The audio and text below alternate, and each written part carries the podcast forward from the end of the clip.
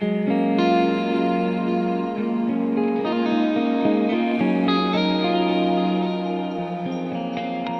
semuanya, jumpa lagi di Kurasi Karsa. Udah lama banget eh, tidak upload, tapi saya tidak khawatir, nggak ada yang menanti juga. ya mungkin ada kali ya satu dua teman-teman dekat yang menanti. Banyak alasan tidak mengupload lagi atau tidak mengunggah lagi eh, serial podcast Kurasi Karsa. Selain karena kesibukan dan seperti yang teman-teman tahu juga kondisi pandemi memang uh, mempersulit segalanya. Tapi kali ini uh, dengan protokol kesehatan yang tentunya kami perhatikan, akhirnya datang lagi tamu kalau tidak salah tamu pertama dulu ya Mas ya. di video YouTube yang pertama ya. Di video YouTube yang pertama ya. kan? Uh, itu saya juga lupa mesti cek namanya udah kurasi karsa atau belum. Tapi kualitas uh, videonya masih hancur, audionya juga hancur.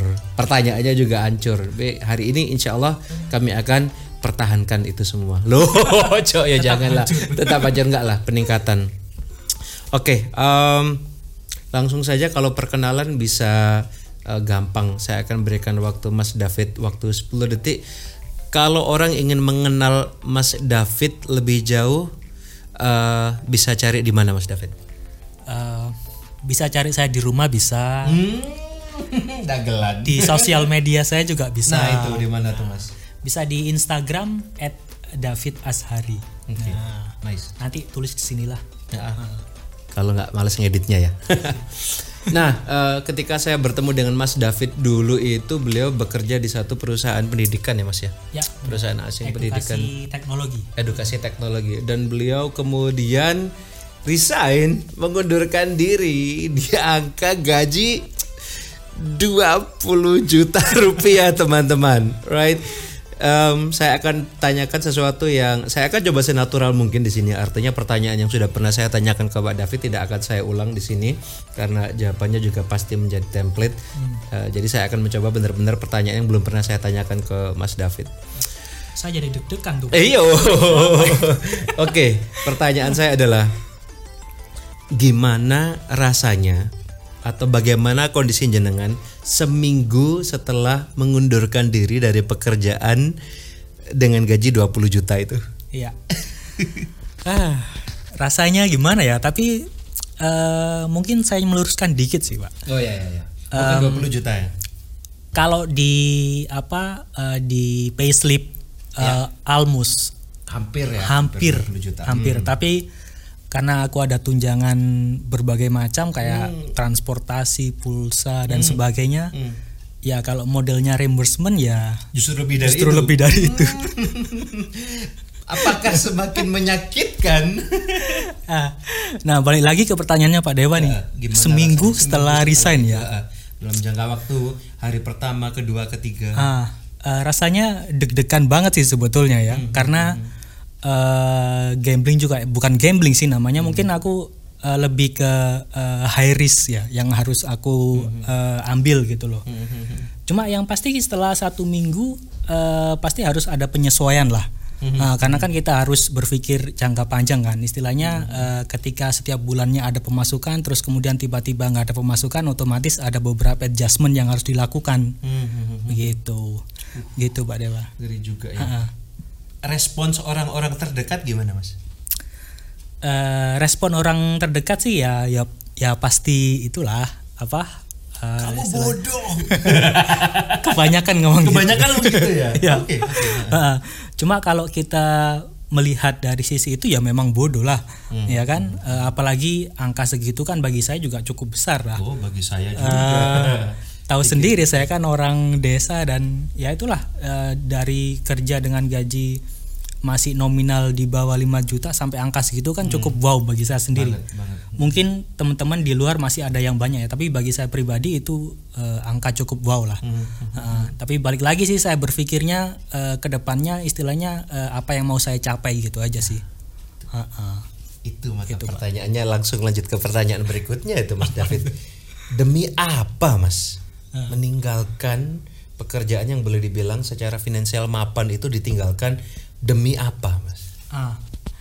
Em, balik lagi eh, aku pengennya eh, istilahnya dalam hidup itu aku ada punya rencana apa yang mau aku capai. Nah kalau boleh sharing aja sih, eh, mungkin ini terdengar klise ya eh, untuk bagi sebagian orang karena saya pengen eh, nggak seterusnya bekerja istilahnya dalam tanda putih aku pengen itu eh, pengen punya goals yang aku nggak harus kerja tapi aku bisa dapat duit.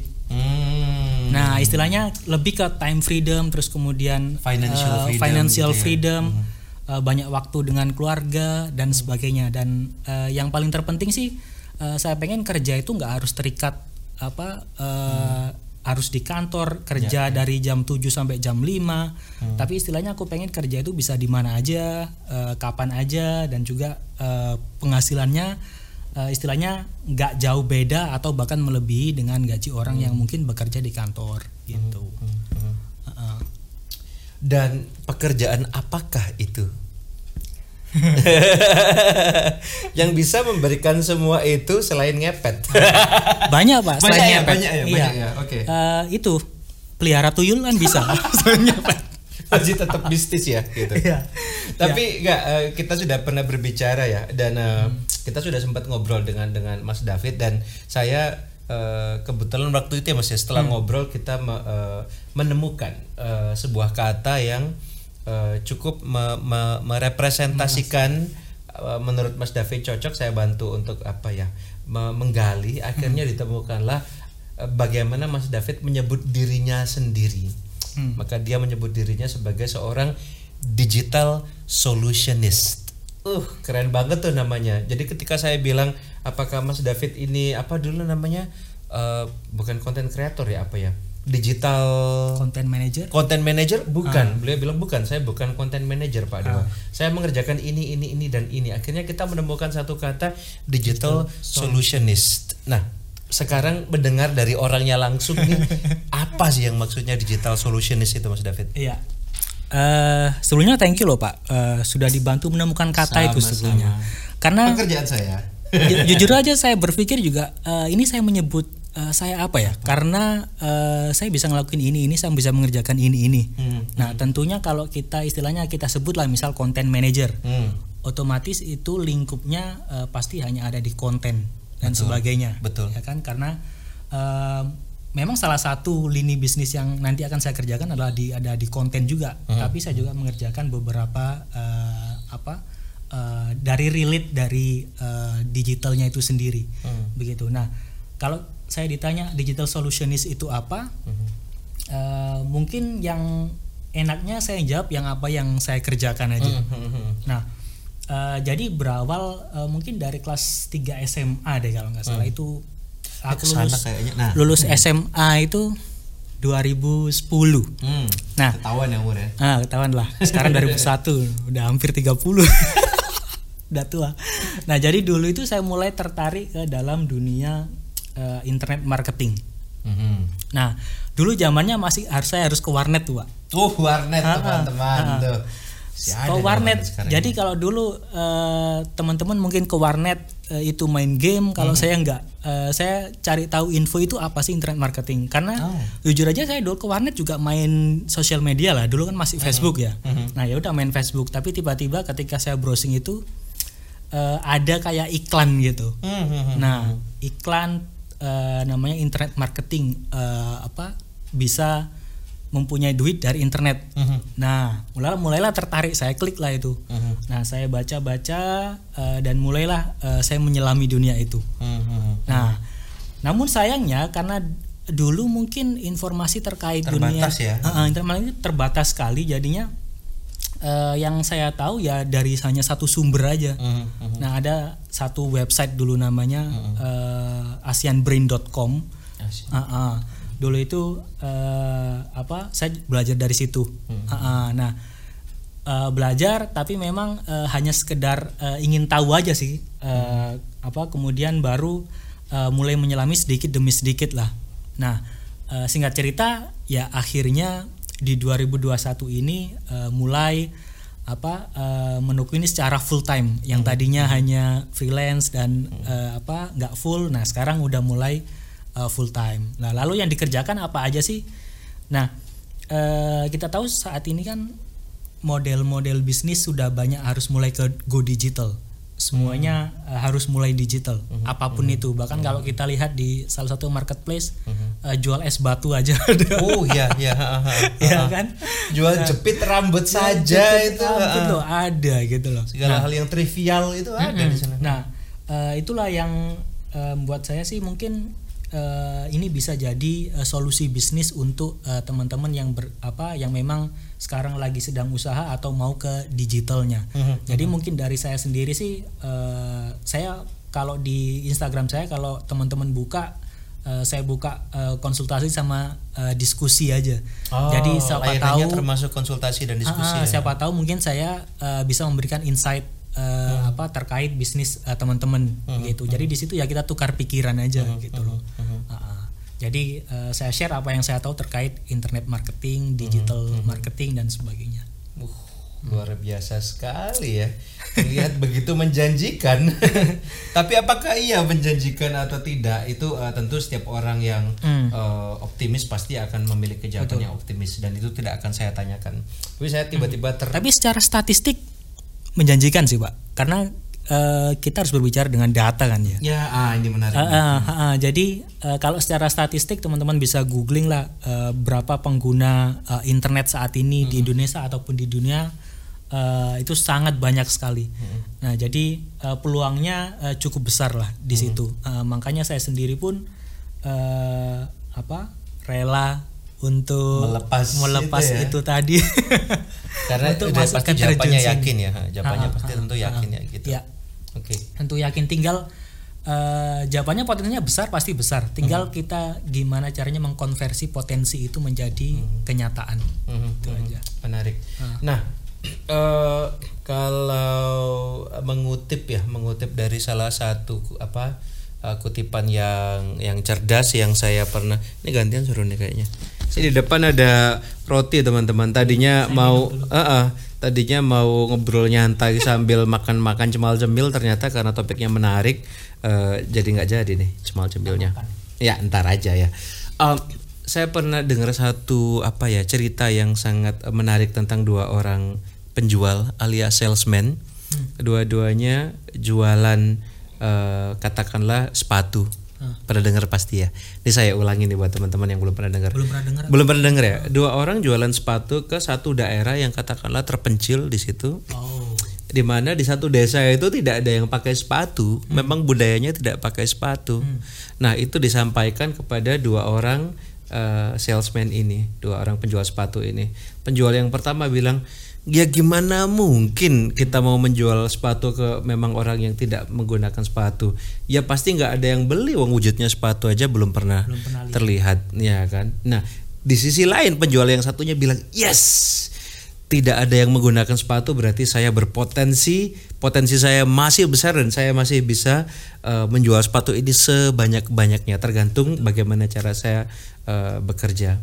Nah ini memang eh, mentalitas yang sering kali kita temui ya dalam kehidupan kita, apalagi menjadi yang pertama misalkan. Dalam hal ini dua salesman tadi menjadi yang pertama berjualan sepatu. Nah Mas David sebagai orang yang sepertinya ya setidaknya kalau saya salah bisa diralat ya teman-teman. Orang pertama yang menyebut dirinya sebagai digital solutionist di Indonesia ini. Ya kan ngomong harus data ya. Datanya di mana? Datanya saya sempat eh, Yahing buat yang belum tahu Yahing Yahing itu mencari informasi di Yahoo oh baru tahu. berarti kalau googling mencari kan jadinya di Google saya Yahing ya ya Jadi saya buka Yahoo, Ah. nah di Yahoo saya ketik Google. Hmm. Nah kemudian saya masuk di Google, saya cari panjang banget, nggak faedah ya. Intinya saya rasanya belum pernah menemukan orang yang membranding dirinya sebagai digital uh, solutionist, Hmm. Sebagai orang yang mungkin ini kita mesti pakai kata mungkin, yang pertama di Eh, saya mau ngomong di Indonesia kan kadang netizen suka jahat ya. yang pertama di Jawa Timur lah katakanlah atau yang pertama di kota kita Sidoarjo ini sebagai seorang digital solutionist. Gimana jenengan melihat peluang menjadi yang yang pertama ini? Saya, saya yakin ketika menawarkan jasa pun orang-orang banyak yang ini apa ini saya tidak butuh jasa seperti ini. Pasti pernah ada pengalaman seperti itu ya. pastilah Nah, itu bisa diceritakan gimana Mas David Mem- memposisikan diri sebagai pemain pertama. main gitu. pertama oke Tak gocek ya gak apa-apa. Gak usah Pak, tak kecok ya. ya. Samen ngombe Minum gitu ya? Heeh, heeh. Biar natural ya. Mangan juga gak apa-apa. Nah, sebetulnya kalau yang pertama apa eh, mungkin teman-teman pernah dengar sebelumnya digital market apa digital marketer, itu atau pernah internet ya. marketer atau internet marketing service. Nah, Atau apa, content manager itu yang sering. sebetulnya irisan yang, yang ah, lebih lazim ya. irisannya se- kita bicara irisannya sih Pak. Irisannya mungkin agak-agak eh, kecil ya. Ha-ha. Cuma eh, satu hal yang aku yakini sih ketika menjalankan sesuatu atau berbisnis itu eh, ya kita bisnis ya otomatis kita berbicara income. Istilah istilahnya kalau dia keagamaan mungkin rezeki ya Pak. Nah rezeki sih ya pasti nggak akan ada nggak akan tertukar lah, ya kan? Orang Bukan putri ya. bukan lah. Kalau putri Jadi semua tertukar. rezeki menurut saya sih sudah tertakar dan tidak akan tertukar. Itu aja sih yang kita eh, yakini gitu loh. Terus kemudian eh, kita gimana caranya di tengah persaingan itu kita bisa stand out. Dalam artian kita bisa tampil beda nih. Apa sih bedanya eh, Mas David dengan yang lainnya itu seperti apa sih? Nah, mungkin kita bermain di situ. Nah, dan juga eh, pengalamannya Pak Dewa tadi cerita menarik Pak sebetulnya. Dan itu relate juga ke apa pekerjaanku sebelum eh, menjadi digital solutionist. Nah, sebelumnya aku kan kerja di bidang pendidikan juga. Eh, istilahnya saya juga sales, seorang Ya, ya. sales. Mm, mm, mm. Saya jual buku, jual software dulu. Nah, jual sistem juga. jual sistem. Nah, istilahnya eh kalau apa kita jual buku kan bukan kita sendiri pemainnya, ya Ya. kan? Nah, tapi ada sekolah yang menggunakan eh kebetulan dulu aku jual buku import. Nah, otomatis kan kalau pemain di Indonesia pemain buku penjual buku import itu kan nggak banyak. Nah, cuma nggak semua sekolah menggunakan buku impor. Ya. Nah, itu kita analogikan kalau sekolah yang belum pakai buku import otomatis itu istilahnya daerah yang nggak pakai sepatu sama Ya, sekali. ya gitu nah, ya. Lu ngapain pakai buku impor nah, udah mahal betul. gitu kali ya. Ha-ha.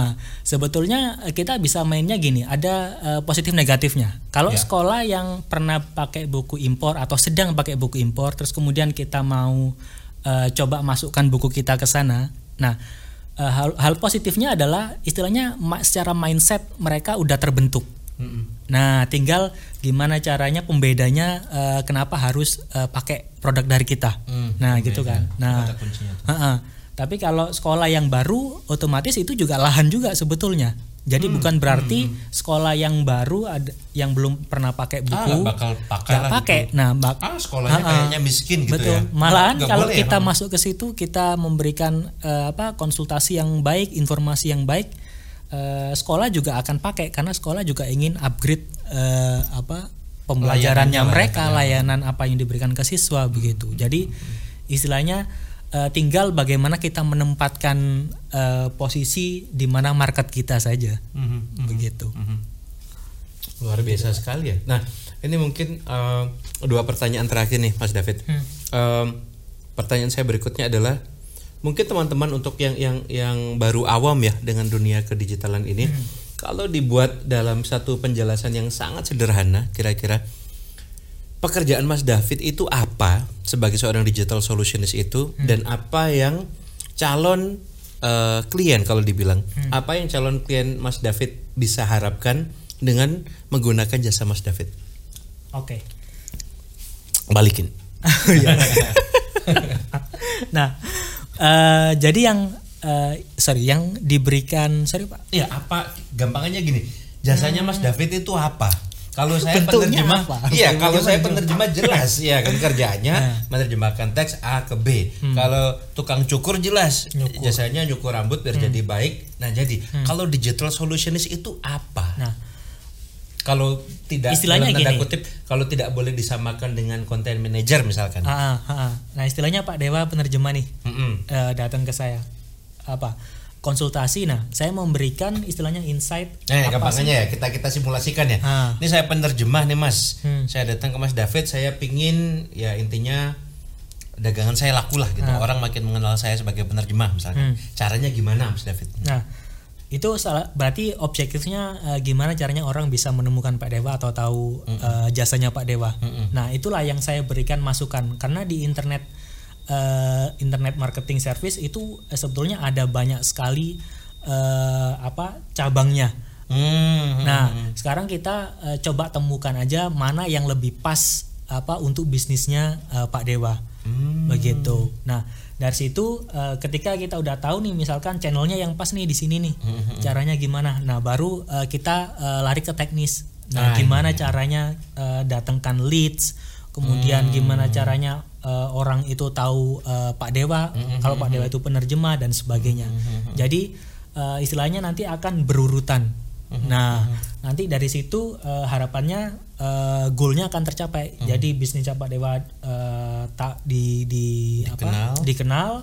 eh, kemudian eh, mudah ditemukan juga Hmm, dan kemudian otomatis kalau kita eh, bilang ini promosi digital eh, orang perlu eh, proof. Nah, kita juga akan create portofolio Oh, sampai segitunya ya. Ah, ah, ah, karena sekarang kan istilahnya kalau Pak Dewa jual di marketplace lah. Hmm. Kalau saya pun saya mau beli sesuatu, saya kan pasti lihat komentar, rating, Iya, iya, ah, iya. ah, terkait reputasinya. Nah itu juga sama dengan eh, penjual jasa sebetulnya. Iya, nah iya. perlu ada portofolionya di situ. Nah itu nanti kita coba eh, buat begitu. Nah basically eh, kita akan buat eh, yang mana apa bisnisnya Pak Dewa ini bisa jalan eh, dengan sendirinya gitu loh, dengan bantuan digital. Wih. Gitu. Menarik sekali ya teman-teman. Nah, jadi eh, itu ya yang bisa kita pelajari keyakinan seseorang. Kalau yang saya rasa ketika orang itu sudah ke- kepakarannya sudah mumpuni ya seperti Mas David ini yang kepakarannya Belum sudah- lah, masih Belum belajar ya? juga. Tapi passionnya jelas di situ ada, karena kalau tidak eh, tidak mungkin juga meninggalkan pekerjaan yang eh, menurut saya sudah jauh di atas menjanjikan untuk mengejar sesuatu yang di tahap ini saya yakin di tahap ini kalau bahasa Rusianya babatalas gitu. Masih babatalas itu bahasa Jawa Kayak ya, bahasa. Jawa ya. Iya iya. Masih istilahnya membuka lahan, masih masih eh, hasilnya masih akan kita nanti tetapi saya yakin Mas David sudah eh, cukup yakin. Ah, Ya. Terakhir nih Mas David eh, mungkin penutup untuk eh, pendengar atau pemirsa di luar sana eh, saya persilakan Mas David untuk mempromosikan diri I see. eh, apa yang bisa ditawarkan. Ah. gitu. Silakan Mas David. Ya, eh, teman-teman kalau mungkin masih apa eh, pengen lebih tahu tentang apa itu internet marketing atau digital marketing, mungkin bisa langsung aja follow Instagram saya. Nah, karena eh, apa eh, start eh, hari ini eh, saya mulai eh, berbagi konten di situ terkait Wih, mantap tuh. apa terkait internet marketing pokoknya serba digital atau eh, apa pun itu yang eh, saya tahu itu akan saya share di situ Wih. nah mungkin itu akan bisa membuka Di mana, Mas? paradigma baru di Instagram saya @davidazari At David Ashari. nah Cari sambung ya, teman-teman. Hmm, sambung. Ah, ah. Oke. itu aja sih pak Oke. Terima kasih banyak Mas David untuk waktunya dan sekian saja episode Kurasi Karsa kita hari ini. Semoga bermanfaat dan memberikan inspirasi bagi teman-teman. Bagi teman-teman yang ingin diwawancarai, baik itu menggunakan Zoom karena saya juga lagi cari tamu nih. Teman-teman di luar sana, para penerjemah, para juru bahasa, para voiceover, teman SMP saya, teman SMA saya, teman-teman yang lama kalau kita mau ngobrol yang sekiranya obrolannya bermanfaat dan bersedia untuk diabadikan bolehlah kita bikin konten eh, yang berfaedah ya gitu seperti yang saya kita lakukan hari ini yang kami lakukan dengan Mas Sharing David is hari ini sharing is caring. Kalau ada konten yang baik kenapa tidak? Kalau ada karsa atau kemauan yang baik menurut saya ini wajib untuk kita kurasikan. Jadi itu namanya kurasi karsa. Ya ini saya mencoba mengumpulkan mengkurasi karsa atau passion atau rencana teman-teman. Semoga bisa menjadi kebaikan. Terima kasih itu saja dari saya. Sampai jumpa di episode berikutnya. Bye